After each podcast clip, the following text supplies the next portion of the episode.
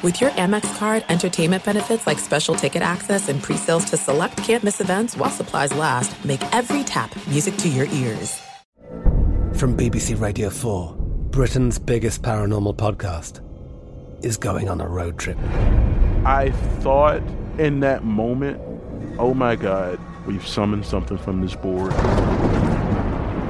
This is Uncanny USA. He says, Somebody's in the house, and I screamed. Listen to Uncanny USA wherever you get your BBC podcasts, if you dare.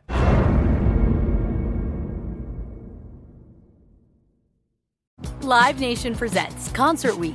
Now through May 14th, get $25 tickets to over 5,000 shows. That's up to 75% off a summer full of your favorite artists like 21 Savage, Alanis Morissette, Cage the Elephant, Celeste Barber, Dierks Bentley, Feid, Hootie and the Blowfish, Janet Jackson, Kidz Bop Kids, Meghan Trainor, Peso Pluma, Sarah McLachlan. Get tickets to more than 5,000 summer shows for just $25. Until now through May 14th.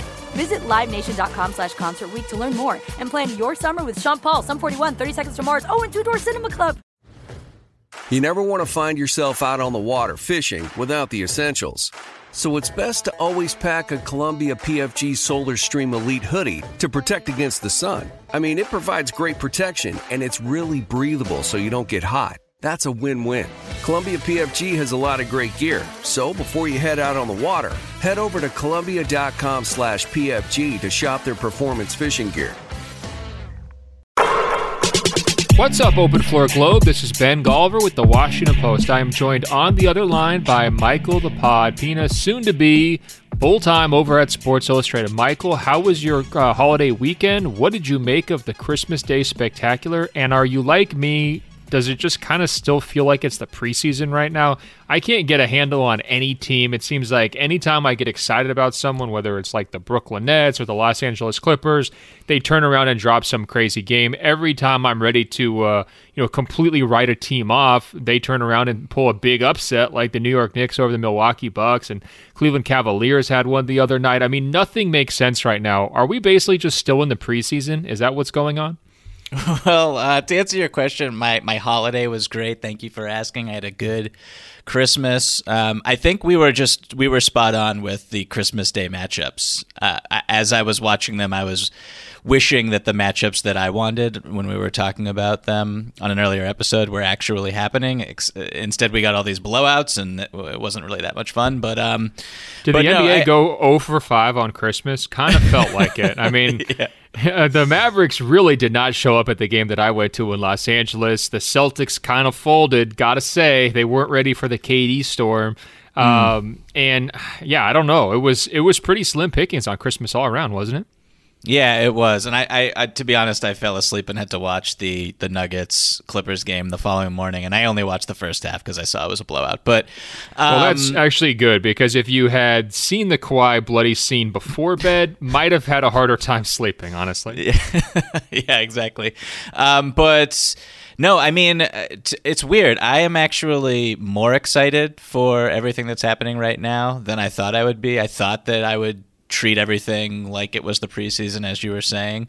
Um, but I'm I'm I don't know. It's it's entertaining. It's like really fun to watch some of these teams play as well as they are. Like the Cleveland Cavaliers just look like they're enjoying each other, and I, I'm I think we're gonna probably talk about them later during answering one of our, our listener questions. But um, but yeah, it's it's a very strange start to a very strange season, and it's it's yeah. fun in a weird way. I mean, don't get me wrong. I, am not trying to use that in a pejorative sense. Oh, it's only the preseason. I don't care. I mean, my mind is really spinning. You know, I have no idea really how to, to make sense of any of these things. We are seeing some developments, I think, that we expected, others that have been kind of like stunning right off the top.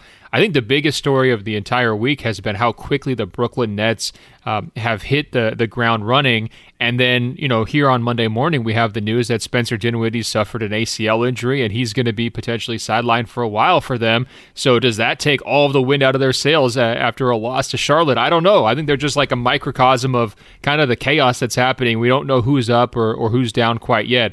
Out of curiosity, when do you think things will settle this season, right? I mean, doesn't it usually take about a month for teams to settle in and, and for the playoff pack to kind of separate? I mean, obviously, this is a very different year. Uh, you know, not everyone's on the same timeline. You've got the Lakers resting some of their best players in fourth quarters, other teams kind of being cautious with their guys, too.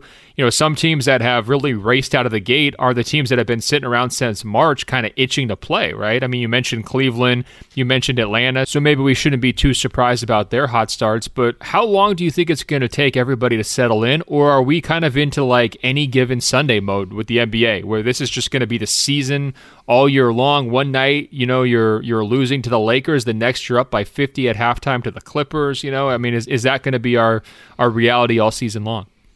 I mean, it's really funny that you just used the phrase any given Sunday because I was thinking last night as I was watching one of the upsets about how, you know, it's not an 82 game season right now, it's a 72 game season. So each game is like slightly more important to these teams. So if you get out to a hot start and you are the Indiana Pacers or the Orlando Magic or the uh, uh the Cleveland Cavaliers, like I'm not saying these teams are going to make the playoffs or, or shoe-ins at all or will keep up what they're doing, but like you have this um, this confidence in you that you know there there's like a, a, greater value to each win than there would otherwise be. So I feel like these teams can have more confidence um, out the gate than they otherwise would. Am I making any sense to you? It's kind of like in football. If you start four and zero oh when no one expected you to be good, it's like, oh my god, we might make the playoffs now. Yeah, well, uh, you know, you're you're always in dangerous territory when you're trying to explain fractions and stuff, Michael. I mean, I'm not sure about uh, sometimes the math lessons you bring on this show, but absolutely. I mean, technically, every game is more important, but you could also flip it around and say, well, the very best teams don't need to view these games as being that important because they're not going to get the benefit of home court advantage, right? So, I mean, I think the the very best teams are looking at these games as basically worthless, you know, at least for the first month as they kind of get themselves up to speed because what's the difference if they finish with the third seed the number one seed or the fifth seed. I mean, you know, there's going to be some travel implications there. Maybe some fans are, or some stadiums are going to be able to have a, a, few number of fans by the time the playoffs roll around. But it's not that typical like we've got to have a you know completely locked in year to guarantee ourselves a great playoff seed. I'm just not sure that's going to be as big of a factor this year. So that could be kind of contributing the other way. But yeah.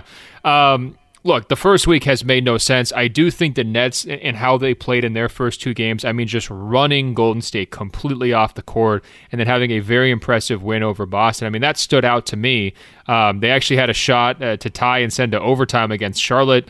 Uh, on on Sunday night, KD just misses a wide open shot that he'd probably hit 80% of the time to, to send mm-hmm. that game into overtime. So they go down. Impressive win all around, I think, by Charlotte, given the circumstances. But we had a question here from Nick, and he wants us to kind of sort through all of this madness, Michael. He says, uh, Give your takes on which of the following things are incidents in other words, one time occurrences that won't continue, or indicators, which are signs of patterns that are likely to continue. So he just basically wants us to say what's a trend, what's not a trend. And the first thing on his list was Brooklyn looking dominant and Kevin Durant providing one word media answers. So he wants to know uh, incident or indicator. Is this a, a sign of a larger trend? I got to say, watching that Boston game, I was pretty darn convinced about what uh, Brooklyn's trying to do in their overall vision. I mean, KD is looking very loose, very spry, uh, very comfortable getting into his shot, creating offense basically everywhere on the court. Kyrie was in a great zone, you know, super hot shooting the basketball, and their vibe just seemed excellent. I mean, they come off the court, everybody's all high fives, they're super happy. Uh, Kyrie in the post game interviews talking about we're going to try to make history and, and take it one step at a time and all this kind of stuff. I mean, big lofty comments uh, for a team just a couple games into a you know a brand new season. And I thought they had every reason to start slow. I mean, you're looking at KD coming back after 18 months. Kyrie coming back after almost a year, brand new coach with Steve Nash, LeVert and Dinwiddie, uh, who we mentioned earlier has been injured now, are in new roles. I mean, all of that says, you know, give this uh, team some time to pull it together. And yet they seemed like they were operating at a higher level than just about anybody in the league the first couple of games. Did you feel the same way, or, or did you expect them to come, uh, you know, flying out of the gate, or are you thinking this is uh, maybe a flash in the pan? Are, are you willing to sell when everybody else is buying Brooklyn stock? I mean, we're we're three games in. Their fourth best player is now basically out for the season. That's not official, but a partially torn ACL for a guy who has ACL an ACL history. It, you know, it's not a great sign for Spencer Dinwiddie going forward. I mean. They blew out the Golden State Warriors on opening night. They beat the Celtics in um, on Christmas, and then they lost to the Charlotte Hornets. Um, and I know that you're, you know, you're citing. I watched that game. They're citing the shot that Kevin Durant could have made at the very end, but I mean, they were down double digits in the fourth quarter. They didn't look really spry. I think like you know, uh, Kyrie is shooting like sixty percent from behind the three point line. KD's shooting seventy percent behind the three point line. It's like the shots are are, are uh, they're falling right now for Brooklyn, so that is not just very sustainable. And then on the other end, they they have the best defense in the league by a wide margin. I, I don't think that their defense is going to look this good, even though I you know I've been very impressed with Jarrett Allen, who is coming off the bench and maybe he shouldn't right now. Um, he's playing absolutely magnificent basketball, and he's one of the better rim protectors in the entire league. Um, so you know, I think they'll come back to earth a little bit. I think that I think the Spencer injury is a little a little overblown. I, I don't want to sound mean saying that because I think he's a really good player, but the fit just didn't make a lot of sense to me. And I think if you slide Landry Shamet or Taurean Prince into the starting five, you're not really going to skip a beat there. Um, but I mean, look, like at the end of the day, KD looks. It's all about KD, right? KD looks terrific. Like he looks like he's uh, on track to win the MVP this season, and Kyrie is just he's unguardable right now. So uh, the pieces really fit. They have outside shooting. Um, I'm still a little, you know, skeptical about the defense, but I mean, they look they look like a very good basketball team that can win the NBA championship. Yeah, I was going to say everybody that I've seen is racing to this idea of is it going to be Lakers Nets in the finals, KD versus LeBron, LeBron versus Kyrie, New York versus LA. Is your mind going there yet, or is that too early? It's a possibility for sure. I want to see how the Nets respond when they lose three in a row. I mean, KD is not going to play. We're recording this on a Monday. KD's not going to play tonight um, because of a back to back. So yeah, like, so if they dropped a two or two, and we're out here talking about they're going to be exactly. in the finals, it's like, come on, what is happening? That's what I mean about this uh, this opening week just kind of being complete madness. I mean, it's really treacherous uh, conditions for guys like us who are trying to be opinionators. Um, no, I hear what you're saying for sure. That Dinwiddie was the guy. Uh, from all their group to me that looked like he was still trying to find his place. Everybody else mm-hmm. seemed like they were pretty locked in, right? I mean, LeVert, looked good, uh, look good in the early week. I mean, Kyrie is you know having a, the ball in his hands a lot, but he's doing good things with it. Um, and they had a ton of space to operate with. I mean, their offense to me just looked very uh, spaced out. Even when they were playing the centers, um, you know, they still had plenty of room to go one on one. And both KD and Kyrie were were shooting the, the basketball really well, like you mentioned. Um, you know, we got a question here from uh, Orion on the Nets. He says, a year and a half ago, uh, Ben, you had one of my favorite takes that KD's move to the Nets would land him in basketball exile when he spurred the Warriors. At the time, I agreed somewhat, but it is clear now that KD made the better basketball move, Kyrie and all. It sure looks that way. It's a great question, uh, Orion. I gotta say, I did the same thing with the Lakers too. When LeBron first got there, I was I was selling hard against this idea that he was going to be able to completely single handedly turn that organization around. I looked at question marks with the ownership group, with the front office, with the roster, with the coaching staff at the time when LeBron got there. And I just said, look, this is too much for one guy to kind of flip upside down. I kind of felt the same way uh, with Kevin Durant going to Brooklyn. I mean, I, I just saw him wanting to play with his friend and then just questions everywhere else from the ownership group to the front office to, uh, you know, to the, to the coach and everything else. And what we've learned, I think, in both those cases is that if you have a franchise player, you can bring a franchise along behind him pretty quickly in, in, in faster record time than we might expect. Look, it might take 18 months for their vision to to come to fruition, which is what happened in um, Los Angeles and pretty much exactly what happened in Brooklyn too. Those guys are able to be transformative figures for the entire organization. I mean, you look at Brooklyn already. There's been a lot of change. You get the coach out of there. Uh, you know, Kevin Durant and, and Kyrie Irving are settling in nicely. They they changed the rotation quite a bit. Um, you know, over the um, the offseason to give them some nice pieces that fit. They they got straight to work in, in molding things around Kevin Durant.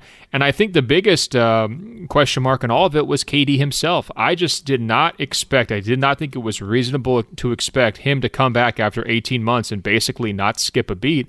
And that's where he's at right now. I actually think it's good that they're, um, you know, resting him on some back to backs. Uh, his minutes may be a little bit higher than I would even want, um, you know, as I'm trying to ease him back onto the court, but he's held up very well.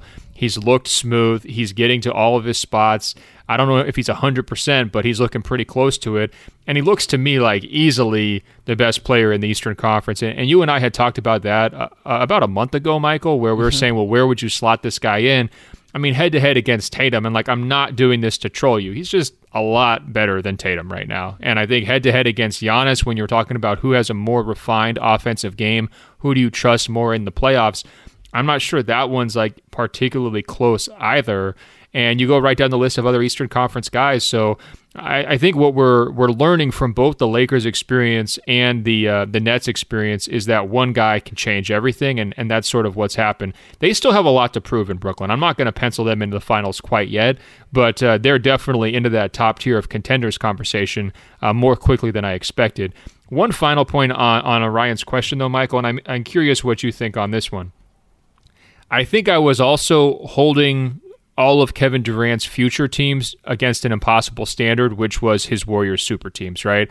I think we realized in the moment that those teams were like absolutely insanely special, right? Blasting through the, the playoffs in 2017, the Warriors coming off a 73 win season in 2016, five straight finals trips, three uh, title teams. But when I've looked around at every team that's uh, kind of popped up here, since the Warriors dynasty, nobody really comes close at all, right? And I think it's it's kind of an impossible comparison. I mean, you know, Kevin Durant going to Brooklyn and playing with Kyrie and, and whoever else they were able to kind of scrounge together and, and having DeAndre Jordan be the you know the the third member of their big three, at least when they were kind of uh, assembling it, right? I mean, of course that's going to look pretty weak in comparison to what the uh, the Warriors were working with. A team that had five Hall of Famers and went super deep, like you know, ten deep of really quality basketball players.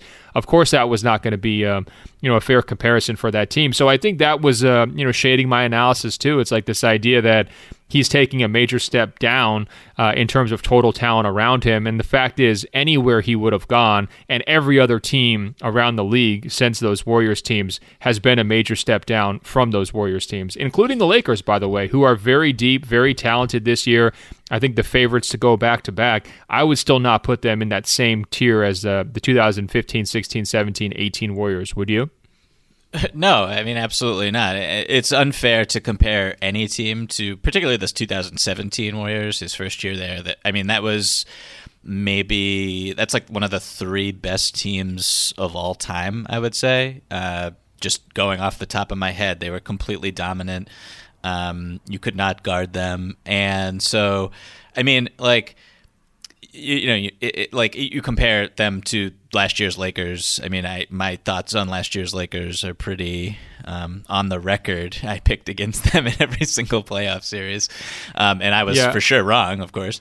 Well, I would have had Warriors in five in a head to head in that matchup, right? If we're saying 2017 Warriors versus 2020 Lakers, I, I would say Warriors in five because it, it, wasn't just that they had the top end talent, it was that everybody was clicking and they were playing such a sophisticated brand of basketball. You know, everybody was getting a crack at it. They were super deep. They played really, really hard defensively at a high level defensively. All their key guys were right in their primes everything lined up kind of perfectly there. You know what I mean? I mean, what what would you say in that series? You know, 17 Warriors versus 20 Lakers. Sweep. Um, I mean, look at the like.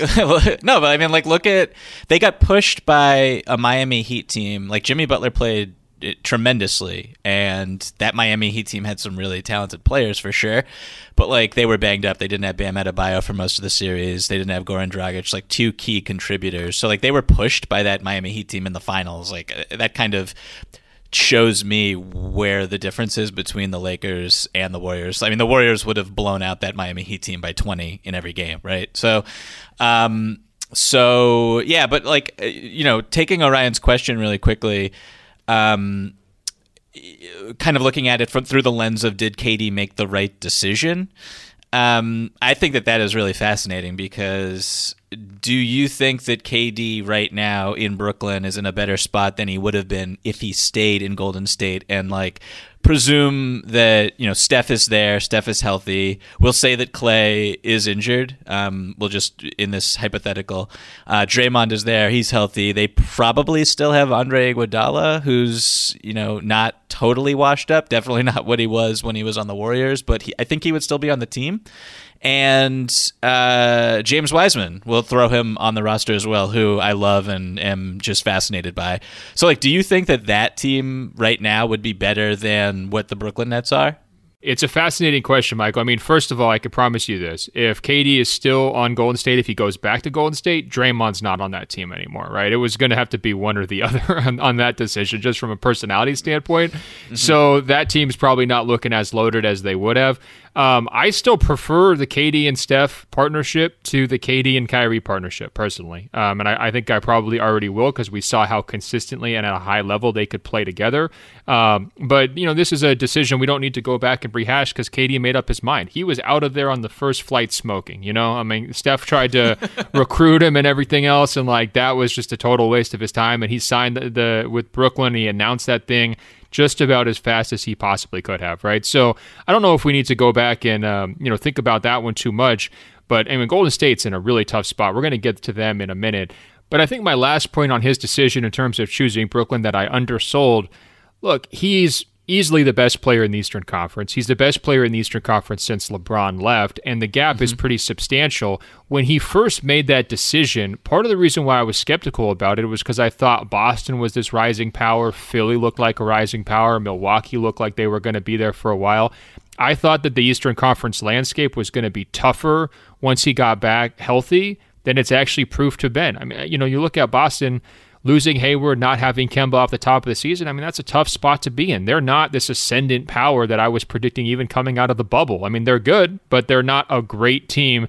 If you, rewind 18 months ago, they seemed like they had great potential. Same thing for Philly. I mean, look, they're they're kind of sputtering out of the gate here. They've had a couple of wins, but they haven't necessarily been super impressive. If you rewind 18 months and think about what was possible for Philly from a roster building standpoint, uh, the sky was the limit. They really screwed that pooch, man. I mean, like it's been a rough couple years for Philadelphia, and same deal with Milwaukee. I mean, they're kind of starting to get into their juggernaut phase at that point, and I have not been very impressed so far uh, by the Bucks out of this gate as well. So, to me, this is almost a case where not only did uh, Kevin Durant make a pretty shrewd, forward-thinking move and find an organization where he was going to be able to kind of be catered to, and things would kind of be built around him, and he was going to play with the guy he wanted to play with but he also just things have broken really well for Brooklyn in terms of who are the other major threats, what do they look like, and how have their last 18 months gone. It's kind of like everything's coming up KD, I guess is how I'd put it.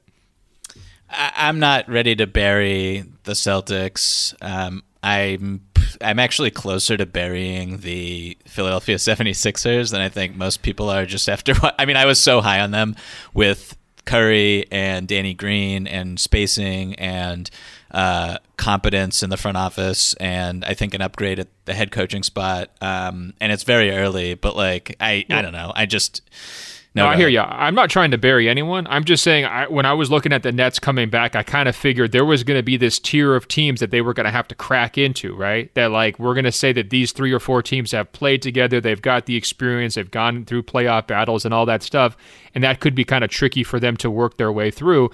Very similar to how most people had the Lakers as like a four or five seed last year, as opposed to just like defaulting to them as the number one seed because you kind of show respect to the teams that have been there.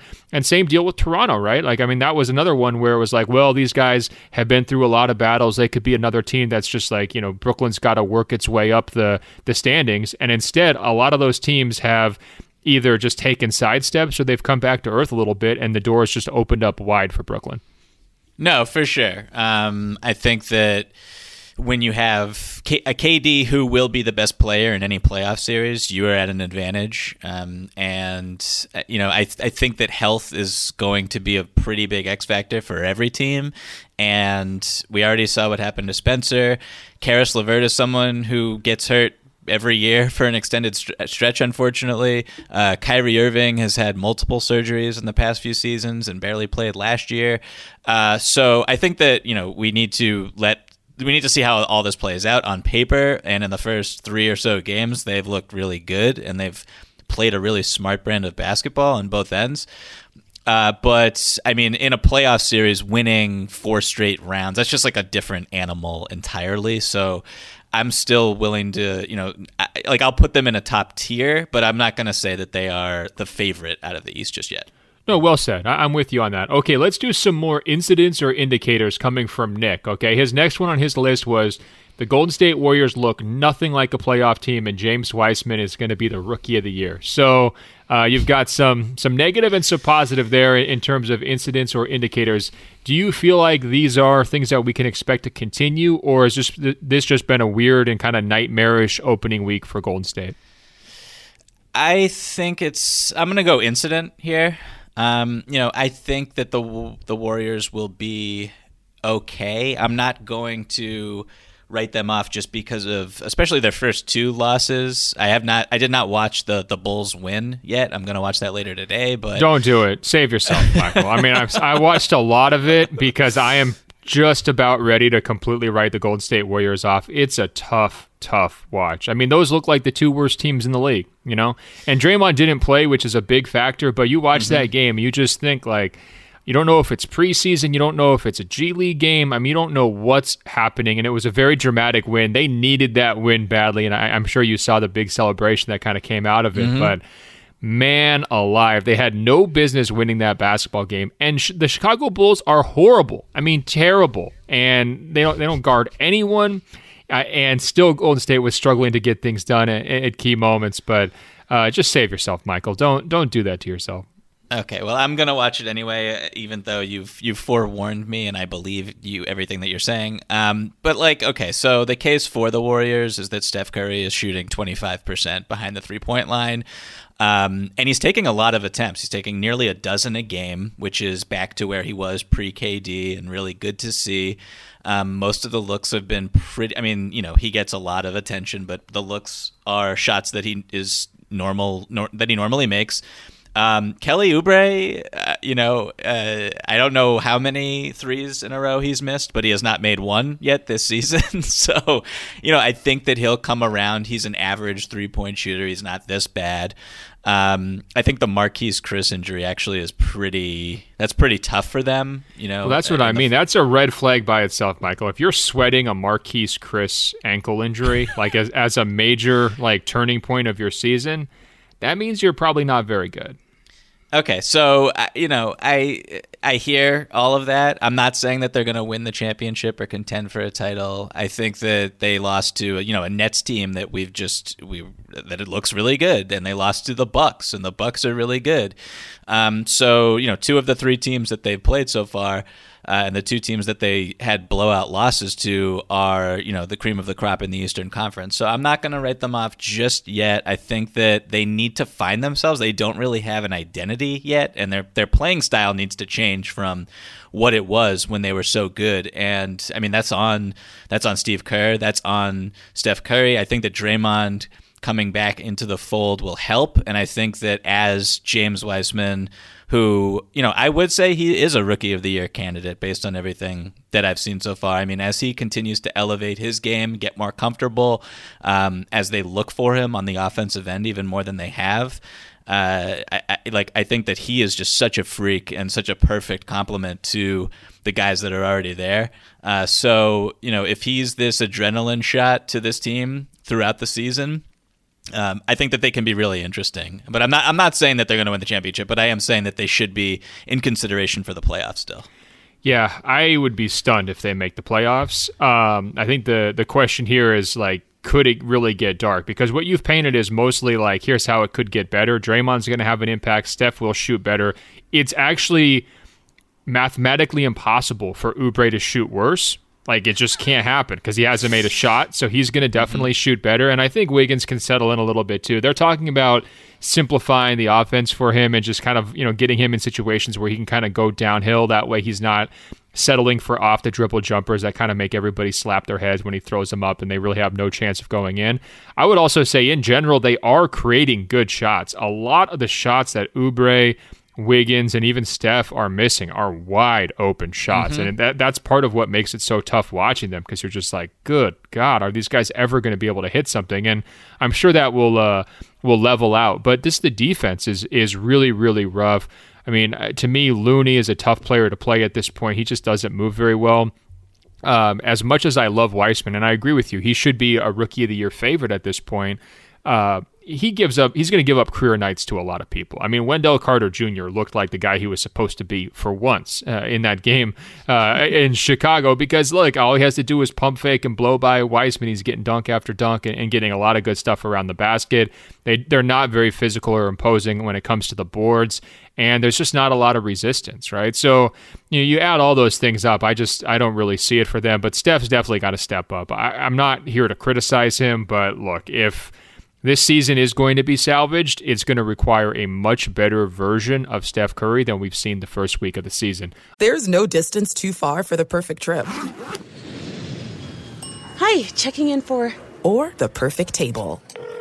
Hey, where are you? Coming! And when you get access to Resy Priority Notify with your Amex Platinum card. Hey, this looks amazing!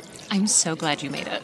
And travel benefits at fine hotels and resorts booked through Amex Travel it's worth the trip. That's the powerful backing of American Express. Terms apply. Learn more at americanexpress.com slash with Amex. From BBC Radio 4, Britain's biggest paranormal podcast is going on a road trip.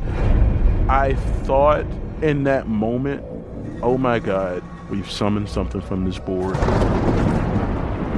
This is Uncanny USA he says, Somebody's in the house. And I screamed. Listen to Uncanny USA wherever you get your BBC podcasts, if you dare.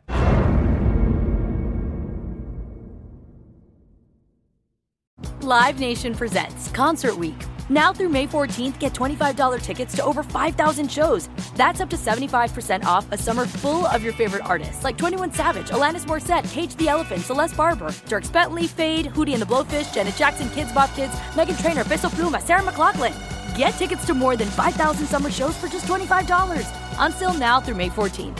Visit LiveNation.com slash Concert to learn more and plan your summer with Sean Paul, Sum 41, 30 Seconds to Mars, oh, and Two Door Cinema Club. The wait is over. The Chi is back on Paramount Plus, and the stakes have never been higher. Everything changes on the South Side when a new threat comes to power in the Showtime original series from Emmy winner Lena Waithe. Battle lines will be drawn, alliances will shift, and danger lies around every corner, leaving everyone to wonder who they can trust. Visit ParamountPlus.com slash The Chi to get a 50% discount off the Paramount Plus with Showtime annual plan. Offer ends July 14th. Subscription auto-renews. Restrictions apply.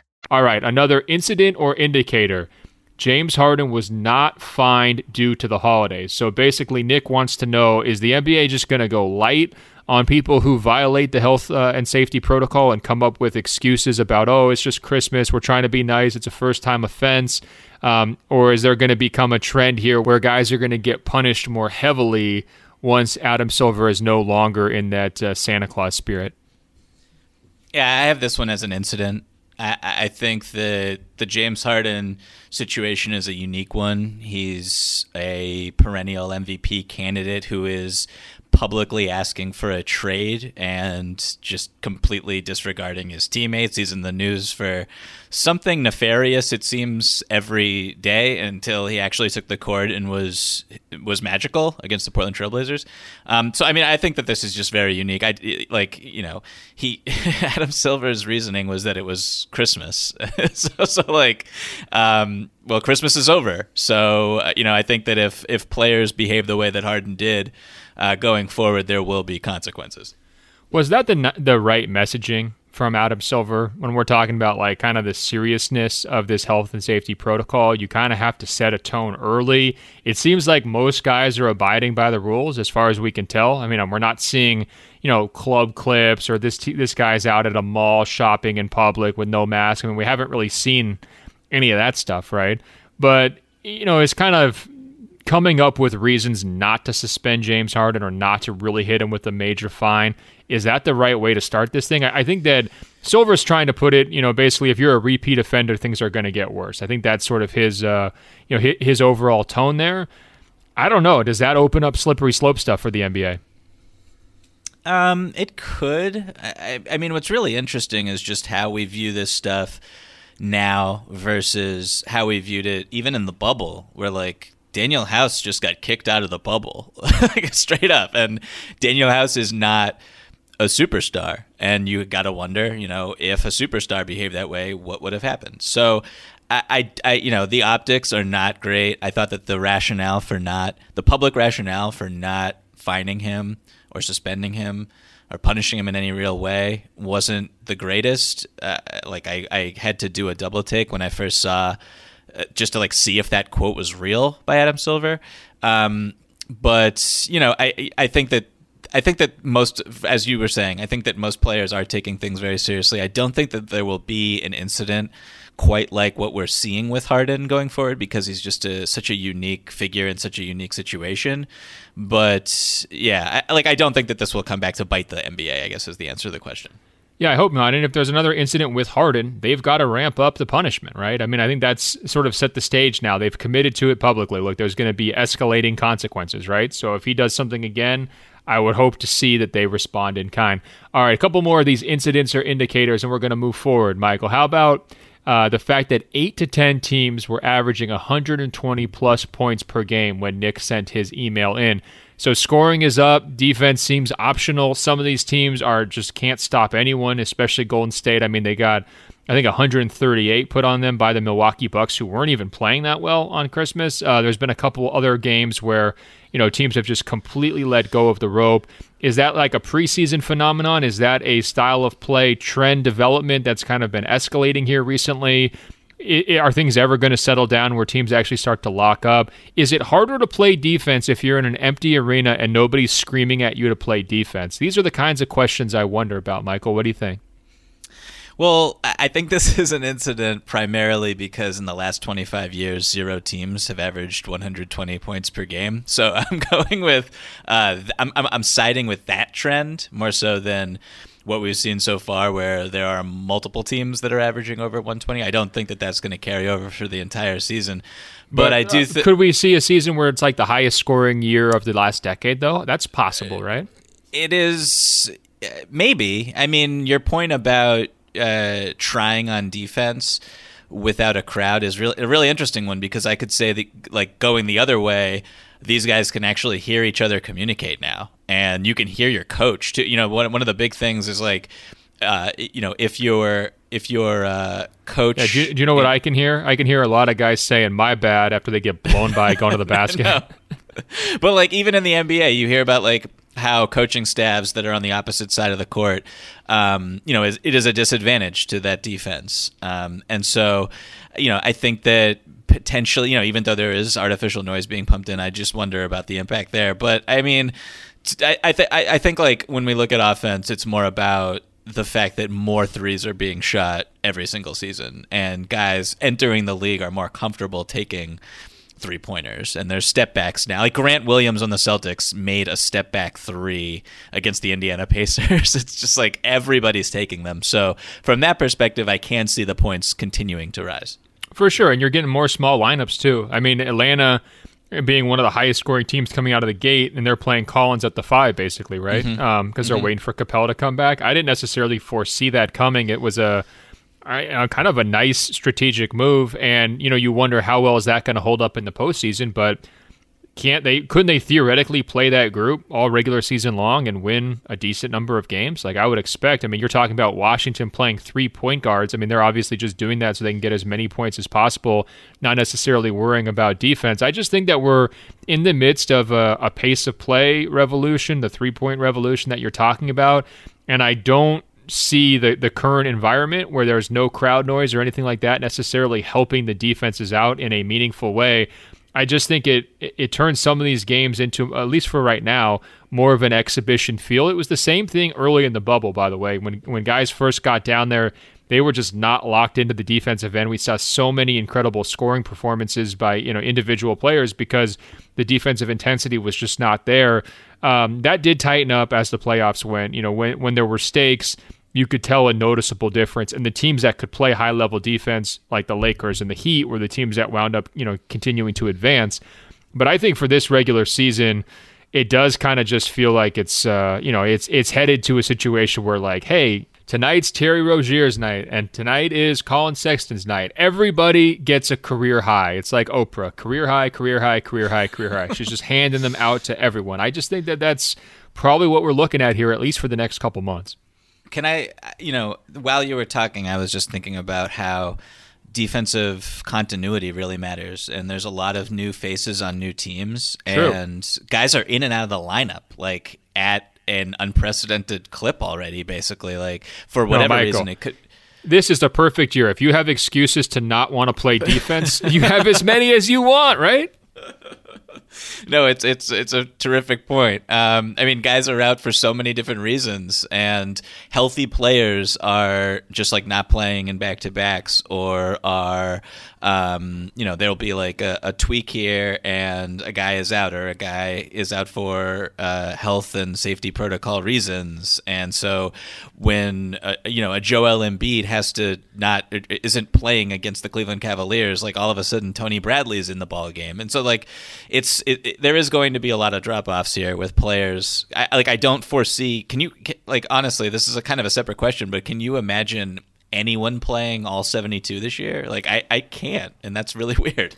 Well, I hope somebody does. There'll be somebody because there's a few guys where that's like kind of their thing, you know. Um, I'm I'm big on trying to be like Cal Ripken, Joe Jr. Ingles, in, baby, in yeah, yeah, yeah, yeah, yeah, So hopefully there'll be a couple. But your point is well taken. Like a lot of superstars probably won't, and they'd probably be smart not to, uh, especially because of more back to backs, condensed schedule, and all that stuff. All right, last one on this list: Ja Morant reaching the next level. Is it an incident? that he's you know getting 30 plus points every night and carrying the Grizzlies and throwing you know alley oops to himself off the backboard and looking like an absolute stud? Or is that an indicator where basically this guy has now, you know, put himself into this all-star conversation? He's now a franchise level point guard. He made another leap. What are you saying, Michael? I'm going indicator. Um, I Ooh. do, th- yeah, I do think that he's he's leveled up a little bit here, and he's doing it with without Jaren Jackson Jr. Um, with some some new pieces in there, with some guys who are banged up. I do think that you know as the season goes on, teams will or should you know trap him on those side pick and rolls where he gets downhill and he just like jumps on a trampoline. Um, and defenders are already ducking way under screens and giving him jumpers and giving him pull up threes, and he's taking them and he's not really making them. But when he gets downhill, when he gets like on that runway, which he can basically do at ease, he's just like unstoppable and he's either getting to the line or like he's forcing you to uh, physically stop him in midair and so like I, I love watching him play. Uh, he's, I mean, like the forty plus point debut was ridiculous. Uh, he has such great touch around the basket. He's got the floater now. Um, like I, I'm all about Ja Morant, and I'm all about like him making the All Star team this season. Yeah, I think that it's kind of a perfect situation for him this year because his team really isn't that loaded right now. You know, they're not scaring anybody on paper, so it's a classic team. it's team. Ugly. That, it's ugly. Yeah. Yeah, it's a classic team that you would just be like, you know what? Even if Ja goes off, we could probably still beat them, right? So we don't necessarily need to like completely like throw the kitchen sink at him defensively. We'll just, you know, if not that you're going to let him get 40, but it's not the end of the world if he does necessarily, right? Um, so I think that's going to wind up playing to his statistical benefit night after night after night because better teams are going to be like, eh, we don't necessarily need to like really twist the screws on him. I think if he once he does make the playoffs, I don't think it's going to happen this year. The the going under him, the trapping him, I mean that stuff is going to be. I think there's going to be a real learning curve or adjustment period for him because I think that you know defenses are going to be able to just you know given the makeup of his team around him, they're going to be able to concentrate so much attention on him, and it's probably going to be uh, you know just a rough transition once he has to face playoff defenses. But for right now. I mean, it's Ja's world. We're all just kind of living in it. You mentioned the All Star team. I was going through the possible rosters last night for my Washington Post newsletter, and there are not very many spots available this year, Michael. I mean, last year we had 10 first time All Stars, which is just an incredible amount of new blood, and, and a major reason why so many guys were injured. I mean, Kevin Durant, Kyrie Irving, Steph Curry, Blake Griffin the list goes on of, of veteran players, Paul George, who just didn't get selected due to injuries, and, and that opened the door for a lot of players. But, you know, a number of those players, like a Jayson Tatum, you know, we're going to expect to be back this year. So there's a real roster crunch potentially developing for this year's All Star group. And a guy like Ja, could have a hard time squeezing in. I mean, there's so many, uh, you know, uh, backcourt uh, candidates uh, in the Western Conference from Steph Curry to Damian Lillard to James Harden to Luka Doncic, uh, Devin Booker, Donovan Mitchell. I mean, the list kind of goes on and on and on. So what I tried to do in my newsletter, Michael, was come up with the guys who I think maybe have the best shot of, of first timers of, of, reaching the All Star game for the first time. And of course, we don't even know if there's going to be an All Star game because they postponed the one that was scheduled for Indianapolis until 2024, and they haven't announced any new, uh, you know, any new replacement event. My mm-hmm. guess is they will want to hold a voting and selection process anyway, right? I mean, even if there's no oh, yeah. game, you'd want to make sure you, you give these guys the recognition. So I'm assuming that they're going to be doing that. But when you're looking at other guys who are potential first timers, I mean, first of all, when I'm listing off all those names, do you think that Ja deserves to be over any of those people that I was uh, throwing out there or, or at least considered over? And then which other first timers do you think have a shot to make it?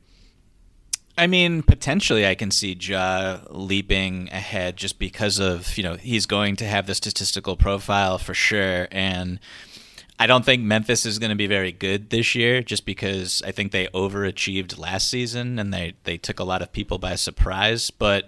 Like there are players who I'm looking at last year's All Star team, and there are some some some names and some faces who I do not think will be back. Like I don't think that Russell Westbrook will be an All Star. I don't think that Kyle Lowry will be an all star. I think, like, honestly, someone like Pascal Siakam is a question mark for me. Um, so, like, uh, so it uh, sounds like you, you agree with me though. There's going to be more spots open probably on the Eastern Conference roster this year than the Western mm-hmm. Conference roster because um, you know Westbrook would need to be in contention now for the East. Uh, the Raptors guys are definitely question marks if they're if they come back to earth. I mean, they're probably going to get one representative at most, I would expect, right? You do have to throw Kevin Durant and Kyrie Irving to that mix. I mean, they're they're almost guaranteed to both be starters, so that that creates a little bit of a a crunch. Uh, but you can also expect, you know, Tatum's going to hold his spot, uh, and a few other guys in, in that, uh, you know, mm-hmm. in that category. So, who do you see being able to capitalize in the Eastern Conference as as possible candidates to make that roster?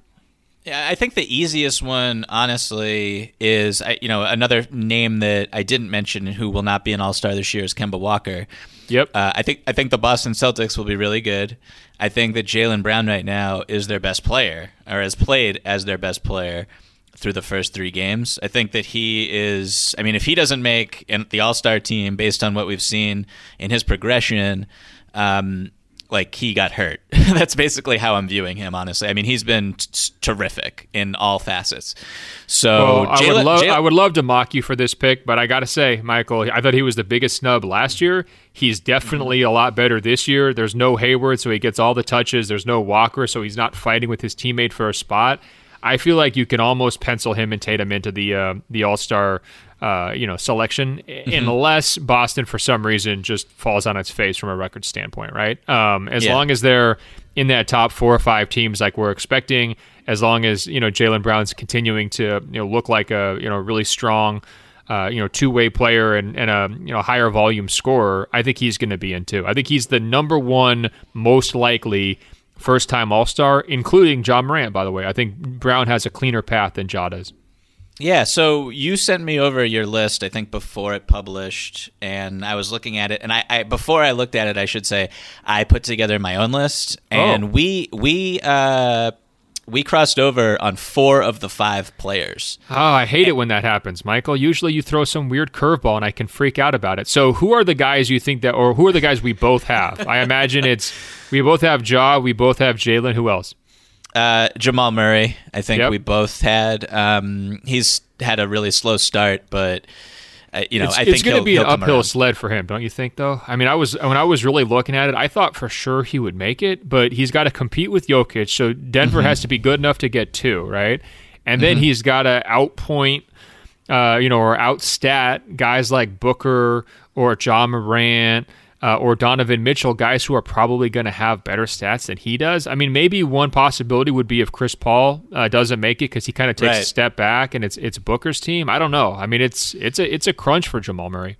The the Chris Paul point is one that I was about to make. Yeah, if anyone's going to fall off, it's him. Not because of uh, you know, I don't think he'll fall off as a player. I just think the situationally, that's kind of Devin Booker's team.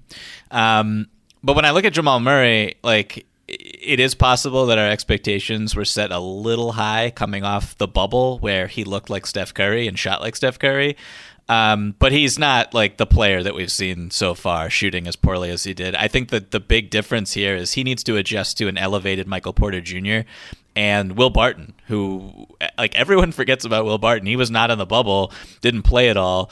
Uh, he's taken a lot of shots, and his usage is nearly as high as Jamal Murray's is so far. So I think that those variables are, are ones that I, I think maybe I did not consider them heading into the year, but I think that Jamal will adjust as the season goes on. Do you think that Utah will be able to get two selections this year? I mean, could it turn into a situation where it's like Donovan versus Rudy, and that could possibly open up a spot for somebody? Well, I have, uh, you know, one of my five guys here. Um, is the the one player who I have that uh, you did not. Who I think you'll yell at me. Wait, can I guess uh, it? Can I guess yeah, it? Sh- you yeah. In your, I think you are going to guess it. It's going to be Christian Wood over Rudy Gobert, isn't it? yes, exactly. Unbelievable. Actually, I, I got to say, I, I considered it too because his one game advanced stats are just absolutely incredible. Like Christian Wood's the greatest big man in the history of the sport. After after one game, like his PER is like seventy three or something like that. I mean, honestly, uh, like I'm not to say I told you so after one game, but just watching how he plays off of James Harden, it is exactly what I thought it would be. It's like it, the opportunities are just to be there every single night. And he did that that game against the Portland Trailblazers, I mean, he was not perfect, particularly on the defensive end, getting just bulldozed repeatedly by Jusuf Nurkic. But I mean, this is a guy who uh, like w- did it all without Eric Gordon, did it all without John Wall. Um, I think like you know Christian Wood is going to have so many point blank just gimme bunnies um, at the basket as a pick and roll partner with Harden. Harden is looking like um, really willing to feed Christian Wood, uh, particularly when he gets trapped in the pick and roll. He'll just throw it to him, and Christian Wood has like get, gets the ball in four on three situations, and it's like uh, his stride is so long he can get to the basket instead of having to kick out to a three point shooter. So, like I don't know, I just think his numbers are going to be really high, and I'm, as you know, a little bit higher on Houston than a lot of people. But if Houston is a four, five, or six seed, and Harden is just like you know a shoe in to be an all star and it looks like maybe they deserve two, I, I I'd give it to Christian Wood. Very interesting. So does that mean that you've got Zion on your list too? I do have Zion on my list. Yes. Um, I, you know, I don't sound too excited, Michael. I mean, come on, hold your horses.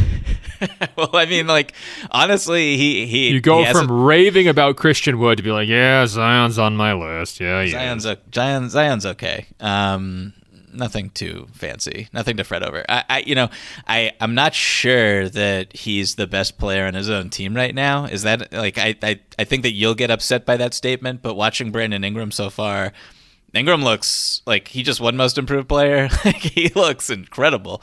Um, so I am interested to see, you know, are they going to get to? Probably not because I, I, don't think that they'll be a very good basketball team this season. Maybe they will um, exceed those expectations that I've set on them and and and be in the playoff picture at the midway point, and in which case maybe they get two. But I do have Zion just because like it is Zion, and I think that it, you know a part of the fan vote is a factor here. Um, people love Zion as they should. He's really fun to watch. So yeah, yeah, it will be a, a, fun one to watch play out. Like we used to always wonder who would get in, uh, Gobert or Mitchell, right? And, and, like, would they cancel each other out? You know, Mitchell's like this fan friendly style. Gobert's a little bit more boring. In New Orleans, it's a kind of a similar thing, except that both play an exciting style. They just do it in different ways, and Zion's just like way more famous, right? So, is that the tiebreaker, or is it the fact that Ingram is probably the more important piece for them right now? You know, I, I have been impressed by Zion through the first couple of games, but he's still not being that big time impact making guy. Like they're not really winning the minutes when he's on the court. I think that Ingram is um, you know more influential piece in their overall offensive attack. So I wouldn't say that that's settled, and I wouldn't guarantee that he makes it, even if he happens to lead the fan vote, right? Because they've they've kind of diluted that process, and so he's mm-hmm. going to have to get votes from his his peers and the media, and I'm not sure that he's going to be doing enough to to necessarily uh, you know earn those votes. So uh, it could be a, case of wait till next year for Zion. There's just not very many spots open, but it is a little bit easier to crack that Western Conference front front court than it is the back court. So I think that's why he deserves to kind of have a mention here. Anyone else that you've got honorable mention that you want to throw out there? You didn't like my idea of Malcolm Brogdon. No, I, I actually loved your idea of Malcolm Brogdon, and you know, I was looking over and trying to put my list together right after I watched the Pacers Celtics game last night. And like Malcolm Brogdon is just uh, like, you know, I tweeted it during the game, but like the Milwaukee Bucks will just forever regret letting that dude go. He is so good on both ends. And the way he's kind of evolved to create his own shot, um, like in ways that he wasn't when he was in Milwaukee, the way he sets up teammates, his defense, his defensive versatility is tremendous. I mean, like, very few guys can contain Jayson Tatum in isolation, and Malcolm Brogdon did it uh, on an island in a couple situations. So he's really good. He's a lot stronger and faster and like quicker than I think that uh, people uh, kind of perceive just by like watching him here and there because he plays for the Indiana Pacers. But like he's well, a really good basketball player. And he just like doesn't really jump. You know, he's not a leaper. So I think yeah. sometimes people will just say, okay, well, he's not an athlete. I mean, I, I wouldn't call him like super athletic, but he gets the job done. He's really solid. I think if Lowry does fall out of the picture or if you know Kemba's spot is open, you know if, if, the Pacers have a you know top four or five record, they deserve to have a rep- representative. It could mm-hmm. wind up being you know him and Sabonis kind of dueling for the spot. That's kind of what it was last year too, in my opinion. And and Sabonis had crazy numbers. He's probably going to have even crazier numbers this year. So maybe he gets the nod. Um, you know, it's really hard to get people excited about the idea of Brogdon. But if you're saying who's a more deserving All Star, Brogdon leading a four seed Indiana Pacers or Russell Westbrook on like a 10 seed Washington Wizards, there's going to be people who take Westbrook off of the name and off the excitement factor and everything else. But there's no way in my mind that Westbrook would be more deserving in that scenario than a, a Malcolm Brogdon, right? You know, you you bringing up Russell Westbrook's name is really interesting because we have not mentioned Brad Beal, who was not an All Star last season because he played for a terrible team. So like that's another guy we sh- we need to consider here because like Brad Beal is freaking incredible. Um, and I think well the, that'll the be even worse. Like if if Beal gets snubbed and Brogdon gets snubbed just because Westbrook's the most famous and he gets these triple double headlines, even though they're losing every game and he's shooting six for nineteen and like you know basically admitting he's the reason why they lost, and then you know that would just be the worst mm-hmm. case scenario. So maybe Westbrook doesn't make it, Michael. Maybe everybody finally comes around and, and kind of comes to Jesus on that and just realizes, look, this is not the guy he was three years ago. We need to go a different direction. I mean, that would be pretty rough if you're Beal. Beal's way better than Westbrook right now. Um, maybe yes, not is. from a statistics standpoint, but like from an impact standpoint, who you'd rather have. And if he winds up getting snubbed by his own teammate, that's a brutal look he's going to demand a trade if that happens like right away. Uh, any other honorable mentions you want to throw out there, Michael? I mean, a couple guys, you know, De'Aaron Fox, maybe not quite there yet, mm. but he's starting to get a little bit of buzz. Um, I think people love Shai Gilgeous-Alexander. Same deal. I think he's just kind of on that watch list territory.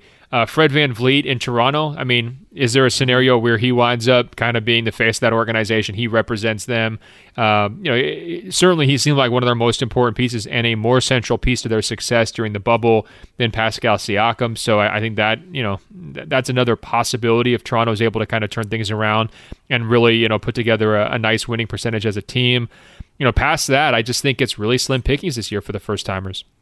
Can I give you a kind of a hot take that maybe it shouldn't be a hot take, but I think it, it is. Please. Um, he even though he's made the All Star team several times in his career, we kind of don't consider him an All Star anymore. But I just want to quickly shout out DeMar DeRozan and how he's playing basketball right now. That's all I'm going to say. I think that he should be in this conversation as someone who may be an All Star this season. Well, he technically can't be in this conversation, Michael, because this I is know, a conversation about first-time selection. I was I was shifting the, the, the tone of the conversation and the, well, and the look, rules he he played amazing the first two games. Did you see his line last night? I don't know if you you did, but like, it, unfortunately, you should have taped that segment 24 hours ago uh, because he f- crashed back to earth from an efficiency standpoint, and he was afraid to shoot the three in the final moment. Wound up getting blocked from behind, and just the whole thing kind of fell apart. Their their late game execution was atrocious because they're working around a guy who never wants to shoot the clutch three. So um, I will kind of you know t- take the opposite approach there, where we don't need to consider know. for the Western Conference All Star. That's okay. I know. I knew you would, but I just wanted to throw his name out there. Well, I appreciated it, Michael. We're going to close up here with a very funny, lighthearted email from a guy named Kyle. He writes in First off, congrats to Michael for securing the bag at Sports Illustrated. I hope they are prepared to stand behind Michael's blistering takes, and the SI mailroom is prepared for the inevitable inundation of Laker fan hatred. Michael, so have they talked to you at all about that yet? How you have to sort of troll Lakers fans, I don't know, twice a week, three times a week with different takes? Uh, How is that going to work out for you? That's what I was hired for. Um, but no, no one needs to even tell me that I was born to to be this way. I think. So Kyle uh, went on to attach a photo of his child, uh, young baby, who wasn't wearing any clothes, who was laying face down on a uh, a bearskin rug, and and he adds. I'm going to attach a photo of Nicola Timothy to spread holiday cheer. I bought this faux bearskin rug 12 years ago for funsies, and I moved it from upstate New York to Bushwick to Astoria to Woodside to Crown Heights to Harlem to Jersey City to Montclair to the West Village to Ho-Ho-Kus, New Jersey to Washington Heights and back to upstate New York. And I never knew it would serve me as well as it has in this photo of a future NBA Hall of Famer. So I guess congrats to Kyle for having the child. Beautiful child. Um, the picture. Michael, I just really don't know how to describe it, and I didn't forward it to you, but it is the child laying face down on the bearskin rug. um, you know, it just kind of blew my mind. You know, every once in a while you open an attachment, you don't know what's coming, and and here it was. Um, I would say maybe the child's you know six months old, something like that. Looked like he's having a great time with that bearskin rug. I am just want to be clear. I, I don't want to encourage this, Michael. We don't need pictures of all of the Open Floor Globe members' children lying on bearskin rugs. That's probably not the avenue that we want to go down. And yet, Kyle, congratulations, and uh, we appreciate the uh, the loving touch on the email. Yeah, I mean, like I agree that please don't send us photos of your children. Um, but I, uh, I, I also appreciate Ben. Thank you for not forwarding this one to me. Um, I, you know, shout out to Kyle though, and thank you so much for the kind words, Kyle. Look, we don't want you fired before your first day at the work. uh, also, I just want to point out though, he named his child Nicolo Timothy, which I can only imagine is a reference to Nikola Jokic and Tim Duncan. So this kid, what do you think? Hall of Fame potential? Oh, no doubt about it. No doubt. He's got it written all over his face. Well, we've uh, we've got a picture of him. We could potentially get autographed. You know, twenty years from now, if he gets drafted, we can you know come full circle. It'll be a, a great moment for all of us. All right, guys, that's the end of another episode of Open Floor. You can find us on Apple Podcasts by searching for Open Floor. That's two words. When you find our page, scroll down. It will say rate and review. Tap five stars. It's just that easy to help us spread the word. Now, Michael's on Instagram and Twitter at Michael Vias and Victor Pina. Next week, he starts at sportsillustratedsi.com. Check him out there. I'm on Instagram at ben.golliver, on Twitter at Ben Golliver. Guys, I hope you enjoy um, your time off if you've got it this week safely, and we will double back later this week with another episode. All right, Michael, until then, I will talk to you. Talk soon, Ben.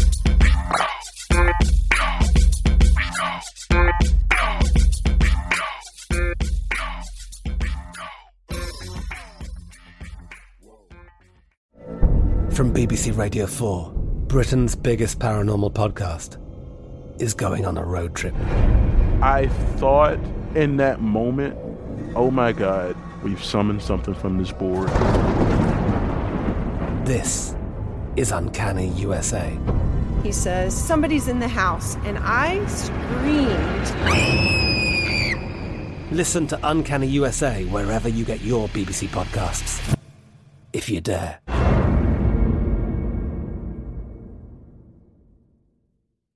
Live Nation presents Concert Week. Now through May 14th, get $25 tickets to over 5,000 shows. That's up to 75% off a summer full of your favorite artists like 21 Savage, Alanis Morissette, Cage the Elephant, Celeste Barber, Dierks Bentley, Feid, Hootie and the Blowfish, Janet Jackson, Kidz Bop Kids, Meghan Trainor, Peso Pluma, Sarah McLachlan. Get tickets to more than 5,000 summer shows for just $25. Until now through May 14th. Visit LiveNation.com slash Concert Week to learn more and plan your summer with Sean Paul, Sum 41, 30 Seconds to Mars, oh, and Two Door Cinema Club. Being a chef means keeping your cool in the kitchen.